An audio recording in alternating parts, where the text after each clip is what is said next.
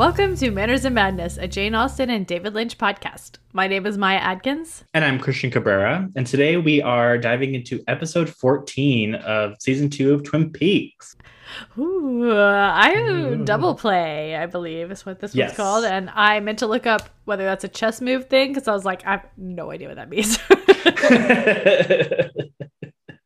I don't, yeah, I'm not, I don't remember too much from uh, the one season, the season of the Queen's Gambit that I watched, but it does sound like a chess move of some sort. it does. And I was like, two chess metaphors as titles in a row?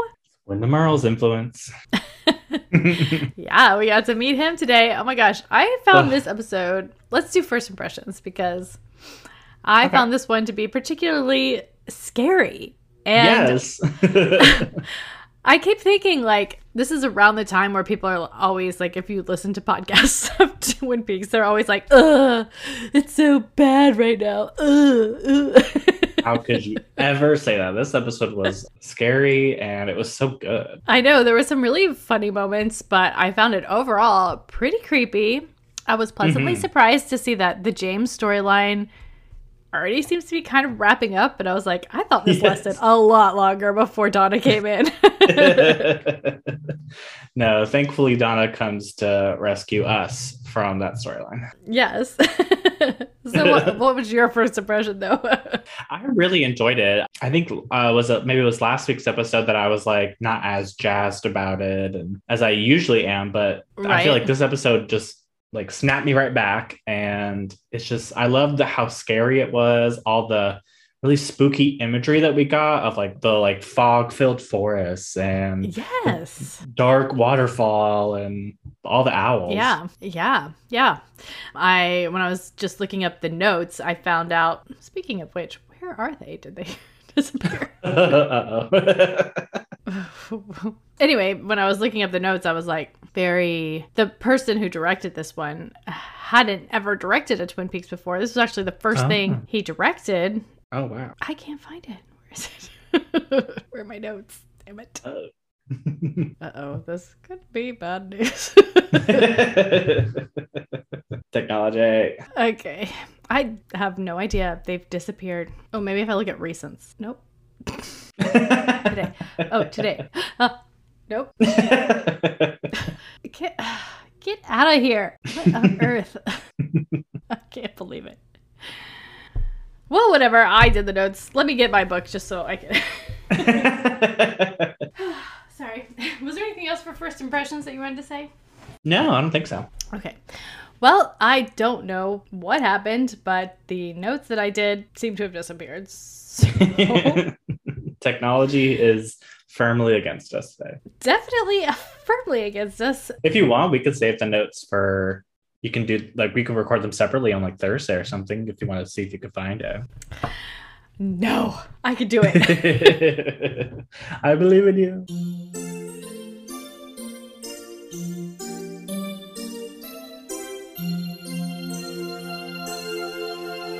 Now, for the notes. Okay, this episode was directed by. I guess I never even. We were just in the middle of a thought when I stopped, but I was going. I was thinking about the director, who was Mhm. called Yuli Edel. Uh huh. And this was the first thing he directed in Hollywood. He was a German director. Oh. And he knew David Lynch because he had worked with him on Dune. He had done like Ah, the German trailer or something like that. Okay. And so David Lynch saw him when he was at his hotel for whatever reason and was like, Hey, what are you doing here in America? And he was like, I don't know, trying to find some work. And David Lynch was like, Well, come direct an episode of Twin Peaks. And so that was his That's first cool. Hollywood job. He's a really interesting IMDb himself, but Hmm. I didn't.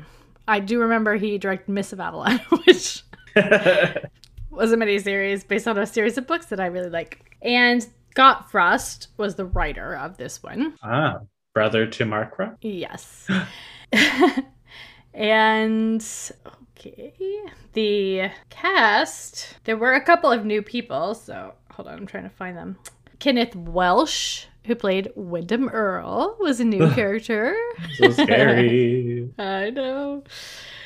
And oh, David Warner played Thomas Eckhart. Uh-huh. who we uh-huh. met. And was this the first time we had met Andrew Packard? We've seen him before, right? Yeah, we saw him, I think, two episodes ago. Yeah.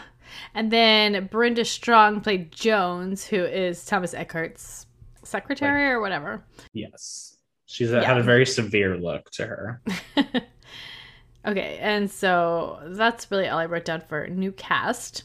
And I was going to mention that Thomas Eckhart's name is probably a reference to Meister Eckhart, who is a German theologian, philosopher, and mystic who I'd never heard of before. Me either. Actually, last week, I because of the notes saying that William S. Burroughs almost played Dougie. I, get, I think it was Dougie, um, Uh-huh. Dougie Milford. I looked him up because I was like, I recognize that name, and he was like. I learned a whole. I, his Wikipedia entry is very interesting. If you want to look up William S. Burroughs, he was like from the Beat Generation, and I was like, because I've read a lot of like Jack Kerouac and Allen Ginsberg, and I anyway, I was very interested. So William S. Burroughs, very interesting. But uh, I learned a little bit about Meister Eckhart this week. also, I was Hmm. learning from this that Dixie, the song that Ben Horne sings, Yes. was a song from like the 1950s, obviously, and became like the de facto song for the Confederacy. But it was also one of Abraham Lincoln's favorites, and he would play it at like some of his political rallies, and he played it when Robert E. Lee surrendered. So I just was like, oh, that's interesting. You said 1850s? yeah. Okay. For a second, I, I thought you said 1950s, and I was like, wait. I'm confused. That would be very confusing.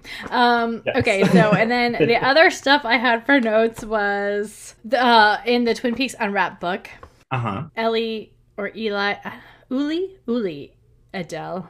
I don't know how you would pronounce it in German. It's U L I E D E L. I want to say? U Uli Adele. Ule? Uli? I don't know. But he said that the next episode is directed by Diane Keaton, and he said that she was a little nervous because she hadn't directed for TV. I don't know if she uh-huh. directed anything before, but she hadn't directed for TV. So she was a little nervous about trying to get the seven, like, get it all done in seven days. So she Right. asked him if she could follow him around and, like, you know, observe him. And he was, like, a little bit flattered by that. Oh. because you know she's worked with really great directors before so he was like why would you want to follow me around you've you know Right. with Fritz for Out of- Coppola and stuff right. Out of all the directors. yeah so that was just it must have been a really I should go back and listen to that interview. It's been a while since I've heard that episode. Also yeah I think that's all I had. Oh the log line in the Twin Peaks Unwrapped book is a misprint because it's the same one from last week so I was very confused for a minute. Oh, also uh log lady intro. So I think his I think it's Uli because his his full name was Ulrich Adele. Mm. So maybe it's Uli. Uli That Adele. Adele. Uli I don't know. German Adele? is very hard. It's remarkably similar to English though, in certain ways. So Ugh. sometimes Both are the read it, it's worst. like Both languages should go away.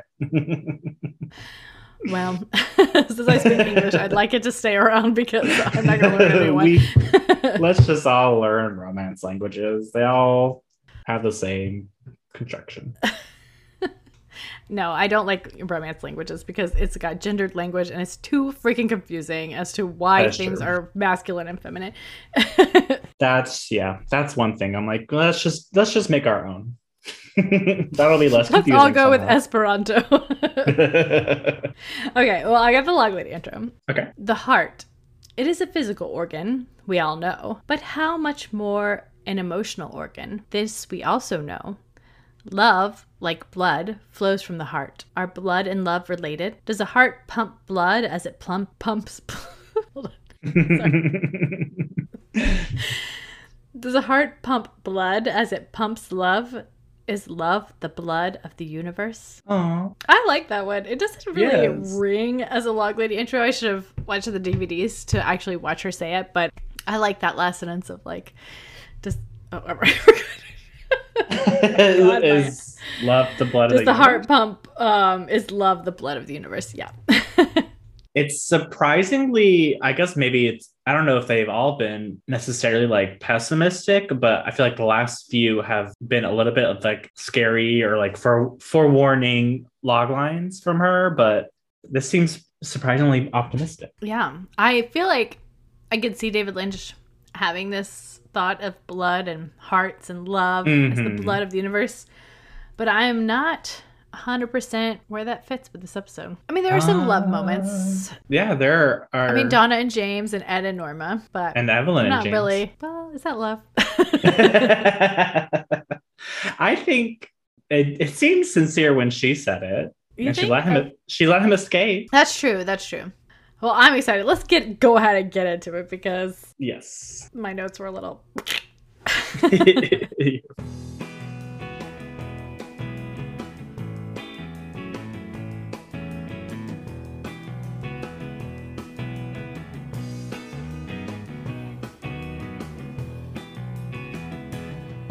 okay, so for the recap, episode fourteen, double play. We open in Harry's office. Oh, what? I want to say something before we even Uh-huh. get started because when I was watching the credits, I was thinking, do you think ever people ever swim in that waterfall in the summer, like when it's warmer? Do you think it's like a swimming place? Oh yeah, I think so. Because it, it I've never- seems very. I don't know. Like it seems like the perfect place to be like, take my picture. Totally. Uh, someday I'm gonna go. I'm gonna stay at the Great Northern, whatever it's called, and I'm gonna swim in that waterfall. But then uh, that made me think, since Twin Peaks is like only takes place over the course of like, assumably like 30 days, because there's 30 episodes and every day is an episode. Mhm. We pretty much only see March. so Yeah. I was wondering about like the seasons, but we never see any other season. We just see like late winter, Spring. early spring. Yeah, I would love to see a Twin Peaks like late fall, early winter where it's snowy and pretty. and- It feels like fall. It feels like it should be It taking does. place over the course of October and November, but it's March. I never thought about Hmm. it before. It just well, was something I thought about today. yeah, that is interesting. I never thought about that, but I don't know. Maybe maybe one day we'll get some Twin Peaks in the other seasons, the off seasons. I know it makes me feel like if I ever go to Washington, I should go in March, but I kind of want to go like in the summer or the fall I would prefer. ugh, I don't know. I feel like maybe winter.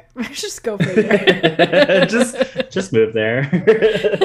spend a year in Washington and a year in England, and I can just observe. we'll do the ultimate mashup episode. Ugh, if we could ever get this Patreon started, maybe someday we can. Yes. Sorry. Not to derail us before we even begun. no, you're fine. So we open in Harry's office where Doc Hayward and Cooper are inspecting the body Windom Earle has left for them. They find a pawn in his mouth under the tape, um, and they bag it as evidence. He instructs Andy to dust the chess piece for prints, while Andy tries his best not to look at the body. It's so dark in there because I was like, why don't they have a generator at the police station? You'd think. Uh, yeah, I think I'm guessing it's probably because small town in the early 90s, maybe. Because, like, if you think about it, Still, it's a police station. It should have a generator. Yeah. it should definitely. Um, but yeah, like I wrote down, like for a small town that they probably rarely ever have murders. You know, they seem to be really. True.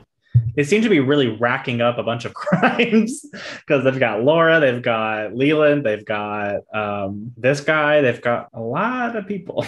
but they seem to have plenty of power outages. So yeah, definitely. And so Harry comes in and says the fire and the blackout distracted everyone from witnessing anything, so no leads to start off with. Coop tells Doc that if he lifts up the victim's shirt, that he'll find a stab wound one inch beneath the sternum, facing upwards, severing the aorta. He knows everything not- about Windom. he does. I wrote, not shocking to us. They find exactly that.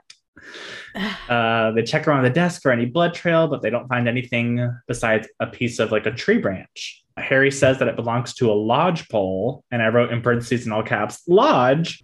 I don't trust anything in this series anymore. They ask Coop if Windom really did this, and he goes on a monologue about what probably happened and where they'll find the victim's car, and that Windom is responsible for the fire and an outage, and that they won't find any mistakes alluding to that Windom may have done this before. Hint, hint. Mm-hmm. Mm. Yeah, he seems to really know everything about Windom, and I do Mhm. wonder when has he done this before? And we do learn later, like a little bit about like the wound and how we know that the wound was going to be like that, but it still feels like uh, I don't know. It feels like he should have done more than what we were explained for him to have done. You know, like Yeah. has Windom gone on a rampage before like this? But we don't get that Yeah. as an explanation. Yeah, that's kind of like what I'm kind of that's what I was questioning. Like, okay, we kind of get somewhat of a reveal later on, but it doesn't seem as like Enough. And yeah, it doesn't seem to the magnitude that we're getting right now. exactly. Yeah. hmm. And I've never really thought Ah. about that, but yeah, I was like, I'm gonna need some more specifics from you, Cooper. Yes. Spill the beans, please. This is this is the point where you tell us everything. exactly. Well, at the Great Northern, Audrey and Bobby are scheming together, trying to help bring her father back to reality. And Audrey successfully convinces Bobby that to get what he wants, he'll need to start sucking up to her. That's one of my favorite lines. When she's like, "From now on, you suck up to me." And yeah, it's a bit of a fire hazard there at the Great Northern with the power off. They've got literally candles on every single inch of surface. yes, on every inch of wooden surface. And I was like, uh, I don't think your insurance is gonna be crazy about this. no, if you've got insurance. Oh, I'm sure the Great Northern has insurance. Ugh, an all wood building. All right. Um, so then we go to Shelly and Leo's, and it's pitch black, and there's disgusting, ominous feeling in the air. I said, poor Shelly, she's always in a horror movie. I know she can't ever catch a break. It's like every single point of this series so far has been horrible for her, and I hate it. it's just so scary and so dark. Mhm. She starts calling out for Leo, and then we see his shadowy outline by the back door. But then the lights start to flicker a little bit on and off, and then she looks back, he's gone. And I wrote, "Get out!" wonder, do they have a generator? Are they the only ones in this town with a generator? Because it it kind of like comes on for a second, but I'm not sure. It does seem like it. Like I'm like, why are there lights? But then you know, I don't. It, everything about this scene kind of came off as like a little bit supernatural esque. So I'm like, is it like Bob's influence in the room? Is it something's influence in the room? Who knows? Mm, I don't like it at all. I don't like it. All right. So I just had Penny, so much to say because I was scared during the scene. I know. it was really scary. Panicking, she runs to the front door to try to escape, but find that it's locked. And so we learn flash to turn a lock, Shelly. Yeah. Turn the lock, break a window, do something. she can never get Um, out. She's always like, "No, the handle won't work. Dang it." I was like, just break it, please. So she tries it, it's locked, and then we kind of flash to an owl outside hooting, which to me was bad news. And then we see Leo's wheelchair scooting forward a little bit in the kitchen, and this as Shelly, wheelchair. uh, yeah, I was like, yeah, I was like, this looks like one of those wheelchairs from like uh, 1920s, the- like asylum. Yeah, the one they have in the theater in the cos yes. department. very creaky um, and as she makes a run for the back door she, it gets pushed in front of her and she goes tumbling to the ground. Oh my Now goodness, we- poor Shelly. yes and we look up and we see leo in the shadows holding something. He's saying to himself bad girl. And then he throws it at her. I don't know what he was holding. It looked very floppy and i thought at first when i first saw it i was like oh it's like gonna be a weapon and then he throws it at her and it just kind of plops on the ground and i never see it again Oh, I don't I remember. I thought it. I thought it was like glass or something. Uh, I'm not sure. But she tries the back door and it's locked. And then she goes for a kitchen knife and then Again. finds Leo Turn again. the lock. That's all it takes. You're inside. yeah. Well, at first I was like, that's what I was saying. But then I was like, maybe, but then she would have the key. So it wouldn't make sense. I was like, maybe Leo, because he's like an abusive piece of garbage, had like locks on locks. either side where you have to key it. But then she could just cut through the house, which she does anyway. So I don't know. I mean, uh, it's just. I don't know. The, if you have one of those key locks, you keep a key right next to the door. It's not like. Yeah, well, and also she it's not like he would be having it because she would have it because she was in charge. Yeah. Mm, yeah. I'm. I don't know. Weird. we'll just chalk it up to her being out of her mind with scaredness. Yes. but still. Yes. You need to practice, Shelly. Practice opening locks. yes. so she goes for a kitchen knife and finds Leo's gone again. Mm. Then she goes to try, she tries to cut her way out through the unbuilt part of the house, but Leo catches her and throws her back into the kitchen. But just then, Bobby comes home and finds.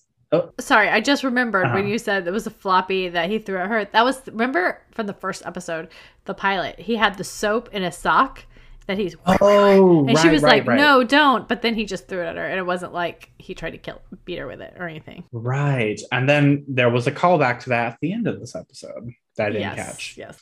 Okay, that makes sense. Okay. So Bobby comes home and finds uh, Leo going crazy. And With an axe, yeah, he an starts axe. walking to Shelly with an axe and says, Goodbye, wife. But Bobby He's jumps in and saves her. He is the worst. I keep I waiting said, for what this. did Laura ever see in you, Leo? Yes, I keep waiting for some redemptive moment, but it doesn't seem to come. But Hmm. anyways, Leo begins choking Bobby with the handle of the axe, but Shelly returns the I wrote returns the savior favor and stabs Leo in the leg to free Bobby. Leo stumbles about out like to the hole. half an inch into his leg. It looks like yeah, the least effective stab of a knife ever. yeah, it barely wetted. Yeah. But Leo stumbles out through the hole Shelly cut in the unbuilt part of the house and disappears into the night. Screaming in the trees. So do you think he's been faking it this whole time? No, because he still seems very much like what's the word? Like he's still not like, out of it. yeah, he's not 100%. So something definitely was wrong with him. So maybe He he's seems more out of it at the end of the episode than he does in this scene. In this scene, he's like yeah. talking, like yeah, he can I can understand recognize what he's talking about. Yeah. If I was Shelly, I would never go back to that house again. Yeah, well, why like, would she? Norma, I'm moving in to your house. yeah, I feel like uh, at this point, Norma would be like, "Yeah, you're gonna move into my house." I'd be like, somebody finish the construction so that I have walls, first off. Give me some new locks. and then sell the house. Ugh. Ay, ay, ay. It's All such a scary up. I mean, that whole scene is so is scary. Yeah. It made me think, like, why do people complain about this? This is like the scariest Twin Peaks I've seen yet. Yeah, definitely. Especially this scene felt very much like almost like a slasher film in a way because it was like the two like you know the two survivors at the end staring at the hole in the wall and there's scary music playing and screaming Yeah. and uh, I don't know. well, maybe not as scary as Bob and like Maddy, but still, it was scary. I was scared. Yeah, they was still pretty scary. All right. Uh, And back we go to a corpse. yeah, I was say we get flash right there. Um, back at the police station, the paramedics are wheeling the body away, and Harry comes in to tell Coop that everything he said was right. Duh. Uh, Coop lets us know that he's been cleared of all charges, but he's not been reinstated yet. But since he's still deputized, uh, Harry offers him the case, and Coop takes it. Harry, I want it. Harry, I want it. Hawk comes in to let the let us know that the car was found exactly where Coop was said, and that Hank wasn't at the buy at Dead Dog Farm because he was hit by a bus, uh quote unquote. it's one of those nights where like everything crazy happens at once. Like, uh, hmm like it could have been like a season cliffhanger almost. But I was just wondering, like, was it a full moon in Twin Peaks that night? Because there are just these random nights where like everything crazy happens at once. Yeah, yeah, yeah. That's what I was wondering because it seems like they're really having an uptick in incidences. Yeah. okay. But Hawk handcuffed him and lets the two know that Shelly called in and told them about Leo. Uh, Um, I, I wrote in my notes right after that. Seems like last night was an unusually busy night for crime and scary shit to happen. yeah. and then I wrote those damn owls. But Must have been a full moon. yeah, in the lobby, Andy is having some difficulty with a rubber glove, and then he tells Lucy his and Dick's suspicions about little Nikki, to which she doesn't respond positively about. She then says she'll get to the bottom of this, and then I wrote, "Detective Lucy's exactly what the show needs. That's right, Lucy. you get to the bottom of it. She'll figure it out." It does sound a lot more ridiculous when he's like, I think this six year old murdered his parents. It's like, Yes. um, okay. she was like, he's nine. oh, Andy and Dick. At the Marsh residence, we see James working on a car. Uh, and Jeffrey, we get introduced to him, comes by with Evelyn. And then I wrote, Evelyn has the best hair. Uh, just I kept looking at it. I was like, just like the perfect 90s like like not comb over but like flop over like what do you call it The, Coif well, over? the the bangs were like super up in the air, Yes. and then like and then I like can't super drapey Yeah. very yeah, exactly. I can only make sounds for the things that I'm right they start talking back and forth and it almost seems like in code because jeffrey's like we have a mutual love dot dot dot of cars uh very awkward but um Evelyn says that she's going to convince James to stay because she's got plenty for him to do. And as Jeffrey drives off in the car that James fixed, so we need to be specific about that, we see Evelyn sort of fantasizing of a car crash because we hear screeching tires and uh, someone Yeah. screaming and a big old crash. And then I wrote, uh little- oh. Go ahead. Oh yeah. No, go. I was just gonna say, crash. Oh no, it was a little unclear though as to like whether it was happening or not. Yeah, that's I assumed by later in the episodes it took a while for stuff to kind of come about because of it, that maybe it was her just being like, My plan is emotion. Yeah, Jeffrey Marsh though. Jeffrey Marsh looks like such a dweeb in his tracksuit. Yeah, what did you think of Jeffrey? I well, I mean, you know, obviously like appearances can be deceiving, but just the way that he presented himself and the way he interacted with Evelyn, I don't know, it just maybe like, is he the person who's been like abusing her? Just because I was like, something hmm. doesn't seem right about it. Like it didn't seem even like the set, like the what'd you call it? The scene itself never felt very tense. So I was like, Yeah. what is what is going on around here? Seems something seems off. Yeah, something definitely does not seem right about it because he does not seem like an angry, abusive type of a person. Now, granted, you can't No. always tell, but like Right. we know that Evelyn is a freaking liar. So right. I just don't know. She seems like very creepy during the scene. She doesn't have Yeah. any bruises anymore. She's no. this weird crash thing goes on, and he is like so like I'm the least threatening person on earth. Yeah. I love my cars. Yeah. He just So- seems very like, you know, just non-threatening at all. And like like you said with Evelyn, like she doesn't seem to be taking a back seat in this scene at all, like you would think if he was very like as oppressive as we are led to believe. So like, you know, I'm I'm not gonna discount anything that's happened, but I'm gonna definitely keep an extra eye on this because Yeah. it seems kind of weird. yeah, definitely. Oh, but what I wrote after the little car crash fantasy was, uh oh, not another blonde deceiving James. I roll. The story of his He's- life. he just can't help himself, apparently. All right. So now we go to the double R, and Ed and Doc are talking about Nadine. Ed lets him know that she's wanting to start seeing some boys, and he doesn't know what to do about that. he then insinuates that Nadine's sex drive and activity are off the charts, and that his body is really taking a beating.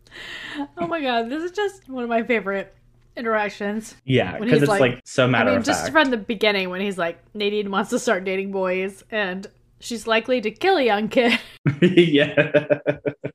I mean, it really seems like Ed is getting his because between Nadine and we know Norma is like, Yeah. he's oversexed at the moment. He's like, I need a break. Yeah. Uh, He also has no bruises, which I found interesting yeah. Hmm. because I'm pretty sure he got his ass kicked before Nadine came in in the last was- episode. Yeah, he was getting punched in the face. So maybe he's got really good cover up, full coverage. Him and Evelyn both. yeah. yeah. Doc tells him to set a curfew for her. And I wrote, as if a curfew ever stopped teens from having sex. hmm But Norma brings Ed his meal with extra potatoes because they're in love. They're so cute. They are really cute. And Ed lets Doc know about where Donna's going and why, and that he shouldn't worry. And as he leaves, Norma brings Ed what looks like a slice of cherry pie. And I wrote, comma, because they're in love. And she lets Ed know that Hank was in the hospital because a tree fell on him. Uh, His other excuse. Yeah. he was either hit by a car or hit by a tree. Either way, thank you, Nadine. yes. I loved Edward's uh, Edward Edwards and Ed's response saying, "Yeah, our redwood name Nadine." Um, she is a redwood. yeah, she really is. Uh, they talk about correcting mistakes and starting anew together. And I wrote, "They're the cutest." They are. They're super cute. Yes, I'm rooting for them. All right, so back at the Marsh residence, James is throwing a little temper tantrum. Evelyn pleads with him not to leave, but he's determined. This scene is so weird because there's like a sports match going on in the background, which is Yeah. so loud. It's so weird. Yeah, it was. Yeah, it was, the, my subtitles told me it was a basketball game, but you couldn't tell me any. You could tell me it was a football game, and I was like, okay, There's just like a bunch of people screaming, like, what? Yeah. Maybe it's a metaphor that it's getting crazy at the Marsh house, It's getting or crazy. maybe maybe it's a metaphor never that he's getting he's getting played. It's interesting though because like this director is the only thing he directed for Twin Peaks. Yet there's some very unique moments that are like Yeah. I've never seen a sports game under a scene before. Like just Yeah. bizarre, Hmm. different. Definitely different. Uh, back at the station, Coop is analyzing a chessboard. He tells Hank that he'll publish his response in the Twin Peaks Gazette, and then he then dishes to Harry the history of Windom Earle and what really went down between them, Mm. and that he suspects Windom killed his own wife and feigned his mental instability that sent him away. But at some point, he lost the ability to decipher what's right and wrong. And then we super cut to a foggy forest, and I wrote, "Seems like a big fat no to me." Because they are scary. I had a lot to say during this scene. First of all, the whole chess match thing seems like such a distraction. Like Cooper, you're Mhm. focusing on the wrong stuff. Right. Something you will not probably know about yet. But I would like to just present in case anyone has ever seen the rest of Twin Peaks. But like, was Windom on the Blue Rose Task Force? We'll Hmm. find about out about that later. But so like, and then Caroline, she was stabbed like the vagrant was stabbed, and Right. that's how he knew that that's how the vagrant was stabbed. But like.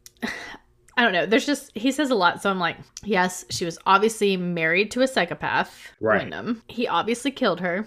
And he's like, he had lost the ability to distinguish right and wrong. And I was like, yeah, before he murdered his wife, he did. Like, not Yeah. after he was in the insane asylum.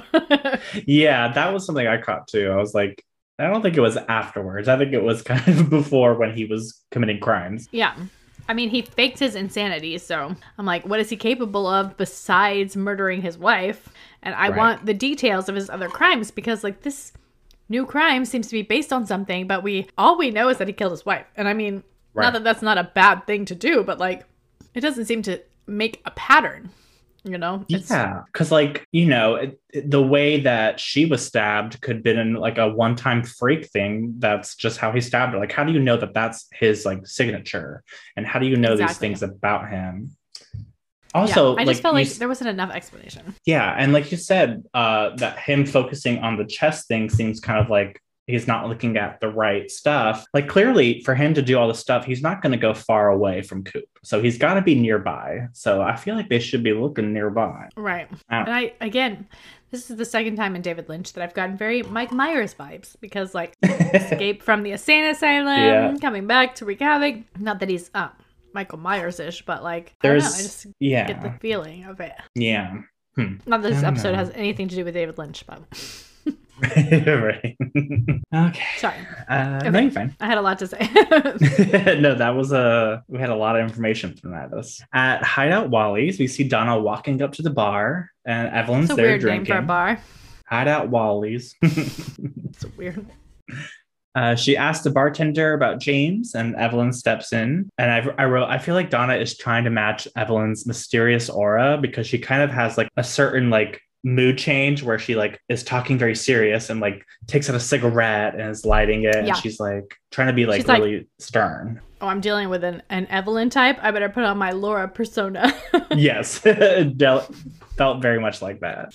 Um, Evelyn's got like this lollipop, which just is so mhm, weirdly out of character it feels for her but like a little bit. it just feels weird that she's at this bar at all this is one of those episodes where i'm like why are you here and then here and then here like i don't understand your thoughts as to why you got to this place but like Yeah. because normally it's hank or no harry who's going from like random place to random place to random place Yeah. this particular episode it's mainly jacoby but evelyn in this scene was like um Yeah, it was like, why are you here? Yeah. You happen to be here at the right time. Hmm. But she tells Donna that James has left and tells her to go back home. But clearly, Donna doesn't trust her.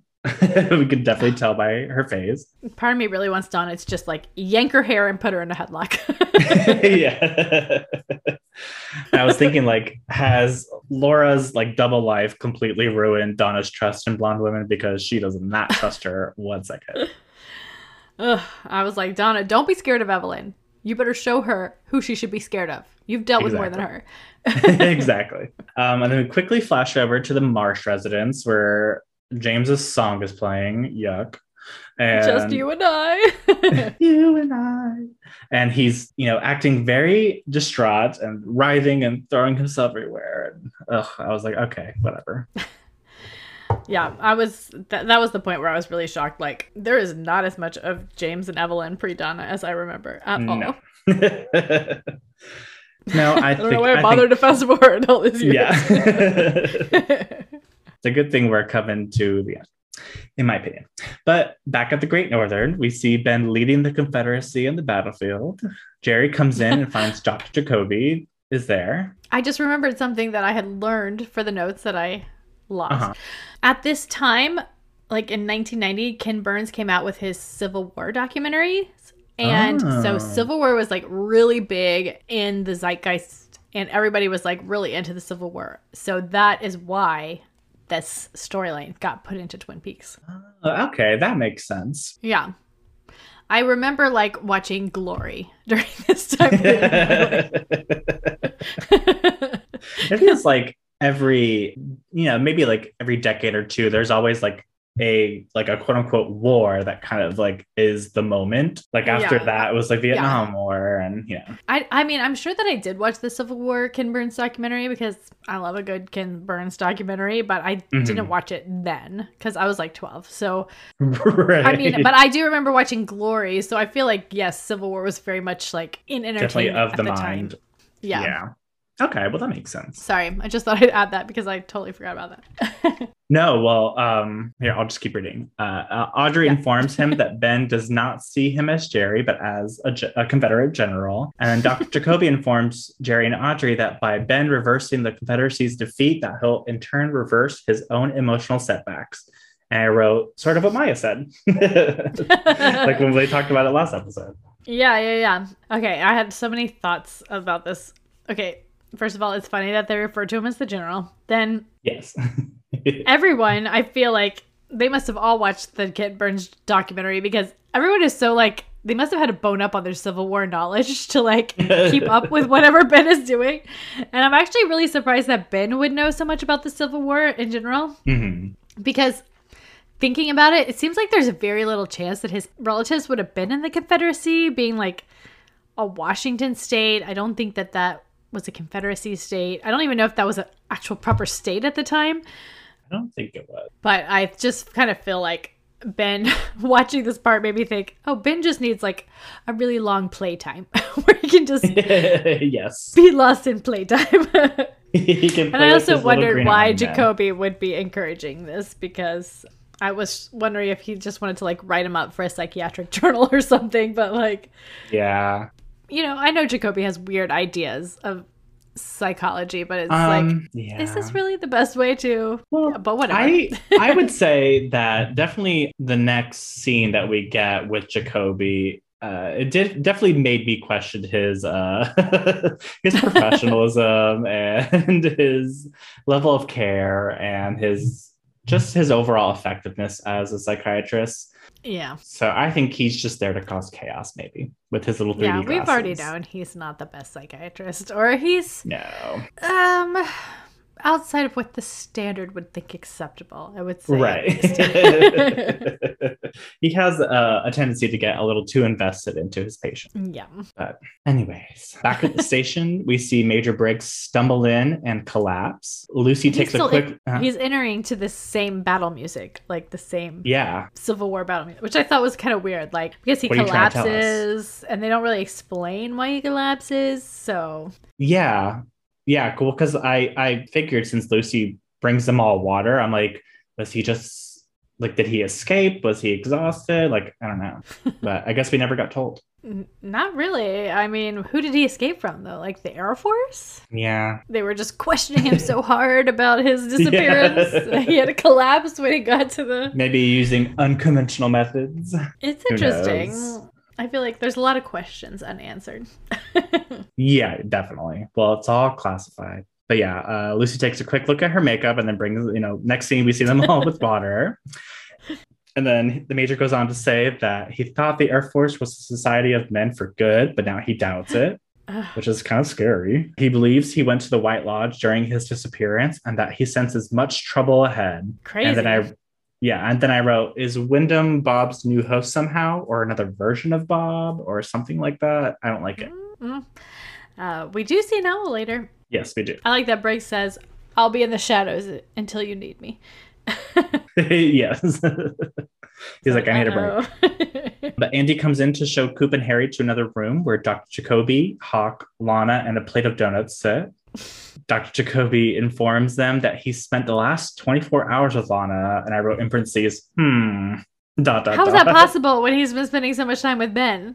We saw him with Ben. How did he spend 24 hours with Lana? I don't know. I These took that questions. as yeah, I took that as like an overnight treatment. If you I just said drift. he's the Harry of this episode, running all over yes. the place. but he concludes that she's not cursed or responsible for her former husband's death. However, she does have a heightened sex drive and a working knowledge of technique and anatomy. Gross. it's so funny that Robin Lively is considered the height of sex appeal. I did write, good for her. Uh, Gotta be the pheromones. yes. and then I wrote Lana and Jacoby are leaving the office to go bowling when suddenly we hear a scream. We find that Mayor Milford is aiming a shotgun at Lana and Jacoby. He still thinks Oh, Lana is responsible for her brother for his brother's death. Come on, your brother was old. Yeah, yeah. And then I wrote Coop then has the quote unquote right idea to put Lana and a man with a shotgun in a room together alone. Doesn't seem to be the I- most safe idea for her, but I guess let's go along with it.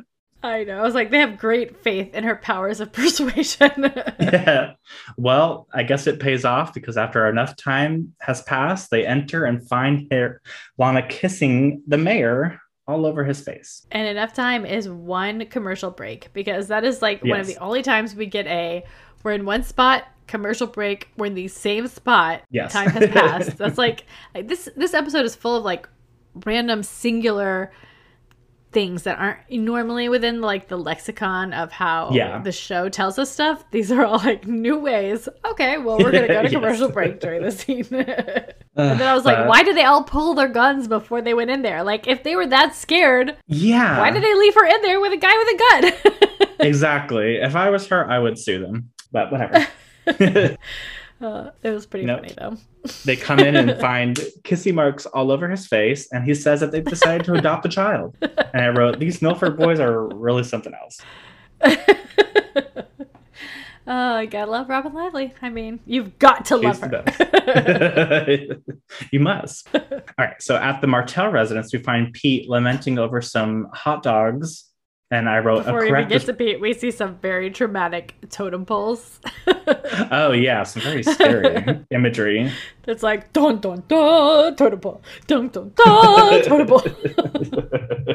Catherine tells him that she has something to show him and the reason that she was able to survive the fire and overcome Ben. And she reveals to Pete that her brother Andrew is still alive. Andrew goes into his history with Thomas Eckhart and how he planned Andrew's death for six years. And they reveal their plan to lure Eckhart to them with Josie, in which they'll find out which side she's truly on now. okay, again, a lot of things to say. First, Pete, we forgot about the weenies. Hilarious. The music. correct oh, response, in my opinion. yeah the music in this scene is like some like classical dramatic classical piece Mhm. and it's so unique for twin peaks we never Yeah. get anything like this I did notice that. and pete has the best reactions ever Yeah. always- i love his reactions and then i was like wait a minute andrew packard has been faking his death for how long six years and catherine has known about it this whole time and thomas eckhart is coming more new threats it's just like yes. Whoa, blow my mind. Everything, yeah. it feels like everything is coming to a head and from being at the same exact time. Yeah. It's crazy. But then after that conversation, we flash over to the Great Northern where we see a woman checking in. And she reveals to us that she's checking into two rooms for Thomas Eckhart. He's oh, here. He's here and he's wearing his sunglasses indoors and at night. it's to show that he's dangerous and serious and not to be trifled with. yeah, they're Um, reflecting the fire even. Ooh, dangerous. Yeah, I wrote that. That was like one of my favorite shots of this episode because it like he just turns and it's perfectly lined up. I love it. Yeah. So back at this, is it? I feel like It was loud. pouring here Well, if it's loud, that's because it's raining. so back at the station, we see Lucy and Doc dragging Dick in and asking for Andy to join them. And as he leaves to join them, we see Harry talking to Coop about a murder in Seattle. And the murder is of the man who was threatening Josie and taking her back to Eckhart. Looks like They a Josie story coming down the pipe. yes, which I'm very excited for. They start to Cooper's reading a book on Tibet during that. hmm. Everything is always like of the right exact time. Very like, is this a coincidence? There are no coincidences in Twin Peaks. um, but they speculate on what Josie's involvement in his death was. But then we cut to an office where Andy and Dick are being scolded for their speculations that little Nicky is a murderer. We find out that Nicky's life was void of good luck as he was conceived out of rape and born into poverty, and Oh, that his so mother sad. passed during his birth. He's been like riddled with bad luck. Yeah, I, I like it when Doc Hayward says, Dick, I did not drop you on your head when I brought you into this world. Don't give me cause to regret it. and then I wondered, how old is Doc Hayward? How old is Dick Tremaine? Is he like 30? yeah, well, Or is maybe it was one of those things where because it was such a small town, like Doc was. Well, we know he's delivered every child ever born Yeah. since he became a doctor. but like, it just made me think like, if he became a doctor when he was like 25, I don't know how long medical school takes, but I imagine it takes a while. Yeah. And if Dick is 30, that means that he's at least 55, which seems about right. But like, once you get older than that, then Doc Hayward starts getting older than I'm expecting him to be. you know? Yeah. Yeah. I find know. it hard to kind of guess how like old certain I people how old are. any of these people are. yeah. I just well, always thought like of them as older than me, and now they're all younger than me. So it makes me crazy. well, I feel like the early 90s was like a really hard time to kind of figure that out because the hairstyle made everyone look older, but then like everyone's talking like they're younger. I don't know. yeah. I don't Sorry. know. Go on to your your little Nickies. he was put into an orphanage and bounced around foster homes until he was finally adopted. But unfortunately, they were involved in a car crash where his two new parents were killed. And he pulled But- both of his dead parents from the wreckage of the car crash at six years old. I was like, what? yeah, well, I was like, would, first of all, does that not strike you as weird? And then I wrote, nothing in Twin Peaks is ever as it seems, so I'm not giving up on any speculation of little Nicky yet. True. He could still be the omen. he could be, you never know. but I like how Andy and Dick are weeping by the end of Yes. it. and Lucy It's a very dramatic retelling. Yes. He's like, I hope you're ashamed. she looks like shocked when she slacks it too. Like, what have I done? I can't believe I smashed it. so James is continuing his fit at the Marsh residence and packing up to leave. Evelyn wants him to stay, but he says he can't because it's wrong, alluding to the fact that he doesn't want to stay if she's married still. And then I wrote, wasn't Laura still with Bobby when James and her got together? Also, he started dating her best friend right after she died and also sort of her cousin at the same time. I was like, a weird thing to get true. hung up on. Very true. But I was like, didn't we already establish that James was leaving? Why are we still having the same conversation? Right. Why are you not oh, James. She says she loves him, and I'm like, you do not love him, Evelyn. Do not even. no, it seemed very convincing because, You think so? well, yeah, because like her, just the way she told him, like she seemed very, like that emotional response seemed genuine. And then the fact that she told Don, the way she talked to Donna seemed a little bit like she was jealous of Donna in a way. And then she lets, she lets, she tells James to to leave. She lets him leave. It's true. The whole storyline is a bit convoluted, so it's Yeah. like, it's really weird. The fact that Donna is snaking around there, the fact that Evelyn is like, "I love you," and then she seems like she's tr- trying to keep him there, but then she's like, "Oh no, you should leave." I, like I just don't know what to think. I don't know who to trust, who to believe, and I feel like Evelyn. I'm finding it very hard to trust and believe her, Oh, and well, not because I've seen it before. well, I mean, she, you know, is technically she killed her husband that we She's- know of. Maybe it's because she's so film noir, and you know they're Yes. always on trust. You can never trust, right? Yeah. But yeah, like you said, she she reveals that she loves James, and then we hear police sirens.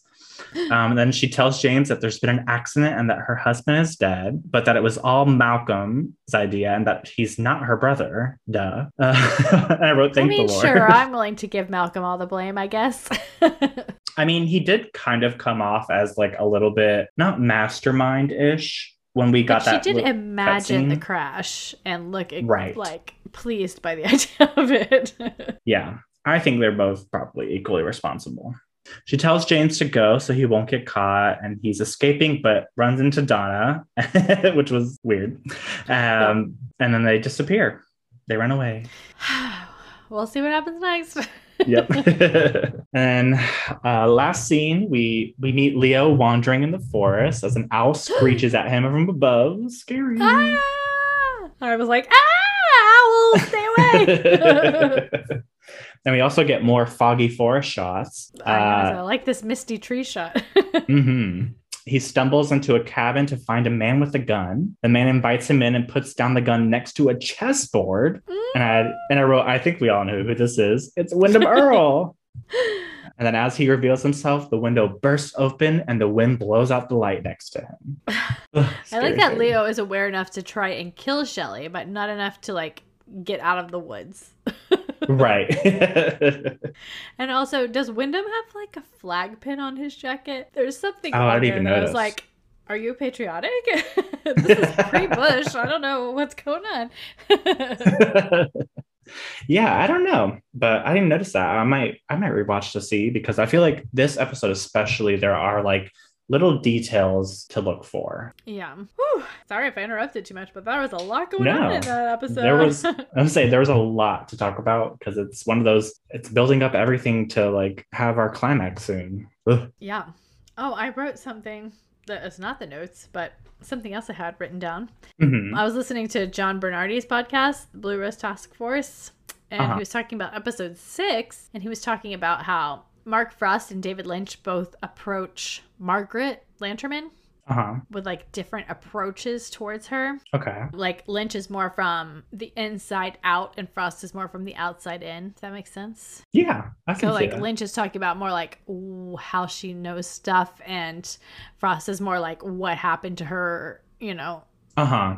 Yeah, that makes sense. And it just, anyway, it just made me think of like how maybe it's because of them both working on it together that it gives all the characters in Twin Peaks like kind of a dual nature, like extra, Mhm.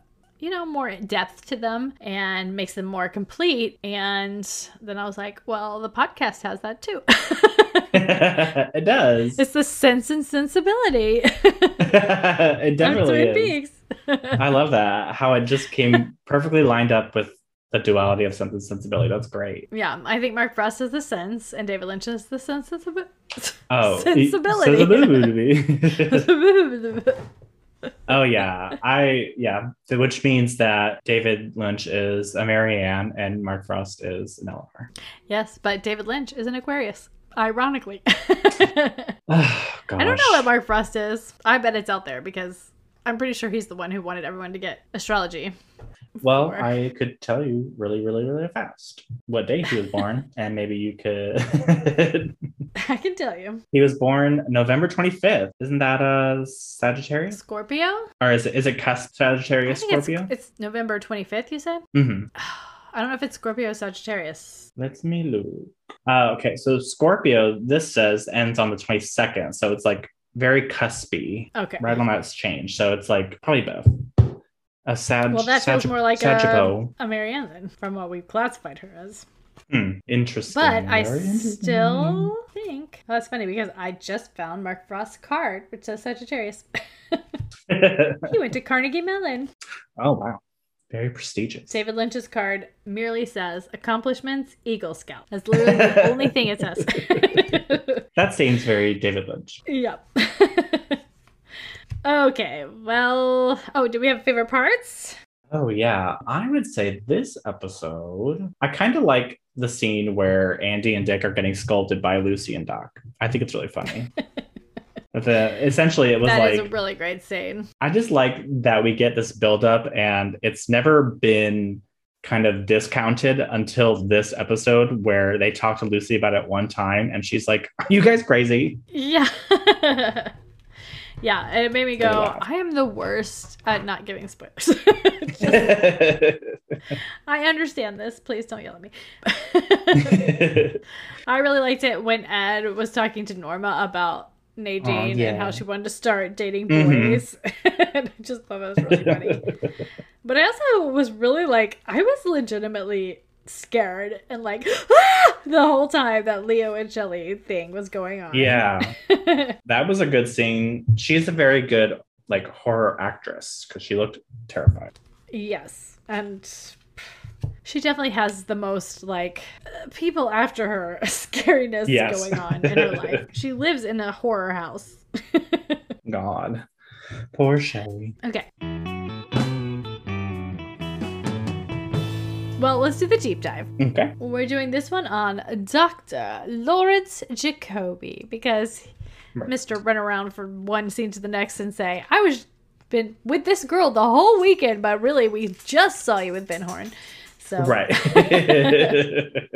he has some good stuff in season three, but um, I don't know. Maybe we can like discuss him then again. But I will say that he, suppose, um, according to his backstory, grew up in Hawaii. He like was born in Twin Peaks, then lived in Hawaii, and then moved back to Twin Peaks, and then his parents divorced, and he moved back to Hawaii. His father Oh. was like in the Navy, so that makes sense. His Mhm. brother and father stayed in Twin Peaks. He and his mother lived in Hawaii, and he got his degree somewhere in Hawaii. But he studied native cultures and their views on mental illness, alternative medicine, and shamanism.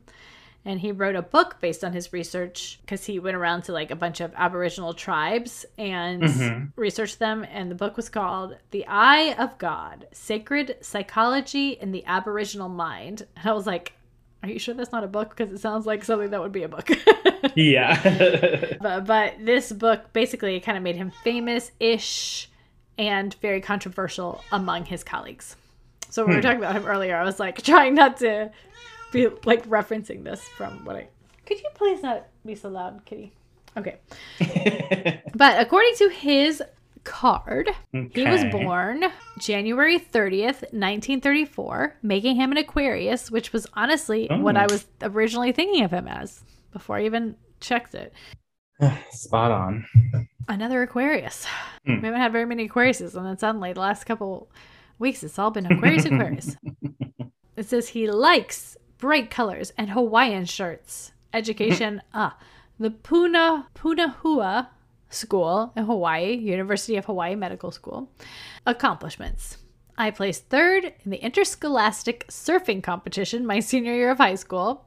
my research on tropical disorders, I don't know why that's in quotes, remains the basis for treatment techniques of this mental ailment Okay. that doesn't even make sense. But um, strengths, my ability to see the world through rose and aqua colored glasses, thereby balancing the right and left side of my brain. Weaknesses, my inability to conform to any reality base. Seems well, right. I, I'm just going to say Aquarius is fine by me because that's what I was originally Yeah. thinking. that seems Because he definitely seems like one of those. I'm more interested in the collective than the individual, you know? Yeah, definitely. He seems definitely like that. so definitely chaotic.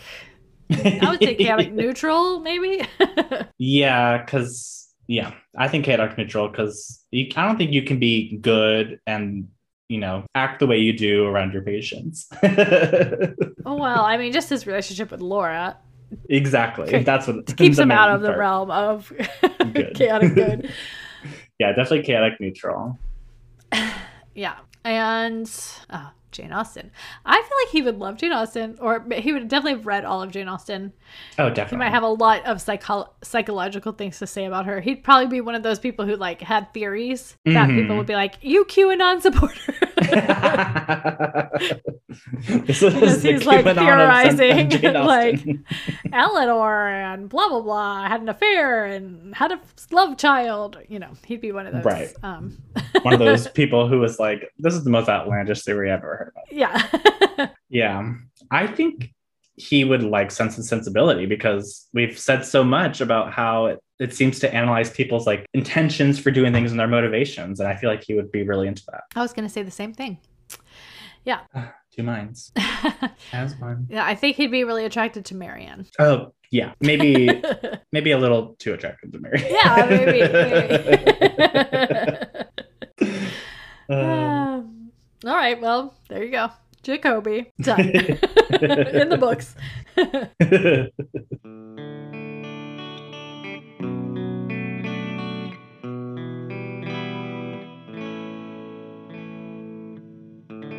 Final thoughts. I was pleasantly surprised. I was thinking mm-hmm. after the last episode, which I did enjoy, but like, you know, wasn't as great, I guess, as the last ones have been. And Yeah. has had like more people complain about. I thought that this one would be, you know, kind of continuing a trend towards silliness, mm-hmm. but I found it super scary and I didn't find it very Yeah. silly. And I thought the silly parts were fun and a welcome relief. So I really enjoyed it.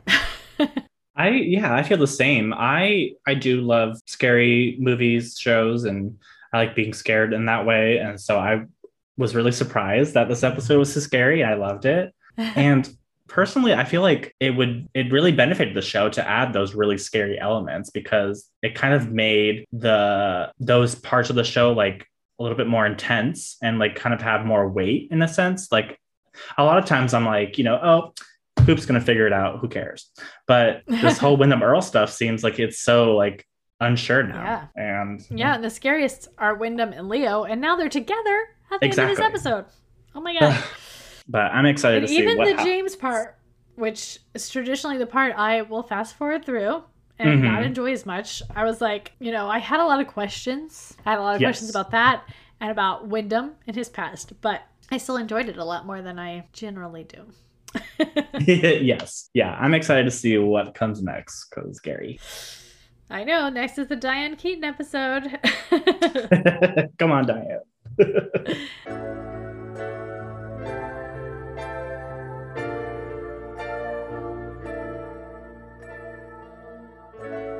Should we do recommendations then? Sure. Do you have one or do you want me to go first? I do have one, but you can go first if you like. Okay. My recommendation, I think I recommended this show before, but I just finished, I think it's the third season of Disenchantment on Netflix. It's a animated show. Um, I think it's the same people who did uh, Futurama. It's got really good voice actors. It's got like Abbi Jacobson and I can't remember what his name is, but the guy who does the voice of Bender is in it. And he does a lot of great voices. Um, it's got Eric Andre in it. It's really funny and silly, and it's like fantasy based. It's all like about, but then it has like magic elements. But then you know, it's got all sorts of stuff in it. It's really fun. But the last two episodes, I'm not going to give any spoilers, but the last two episodes of this season almost kind of have like a reference to Twin Peaks in a way ah. there was like a mention of a red room and a like a dream self and then a real ah. self. And so i know that's something that's maybe part of Twin Peaks season three. I'm not going to go too much into it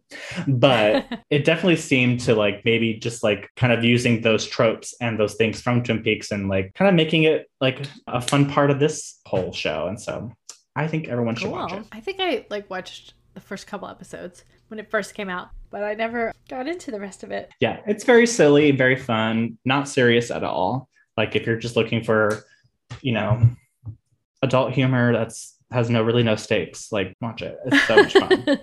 I don't want to say no stakes but you know what i mean. Right, right, right, right. what's yours Well, when it's animated, not exactly. as many stakes. Because we know cartoon land people can deal with more than, than exactly. All my knowledge of cartoon land comes from Roger Rabbit. um, okay, well, mine is I re- I just this last week watched the second season of The Witcher hmm and I really liked it. I liked the first season too. It's been so long that I kind of forgot what happened in the first season and then I watched a recap which was done in chronological order and I was like, "Oh, that's the order it went in." Cuz the first season was really crazy about the order everything went in.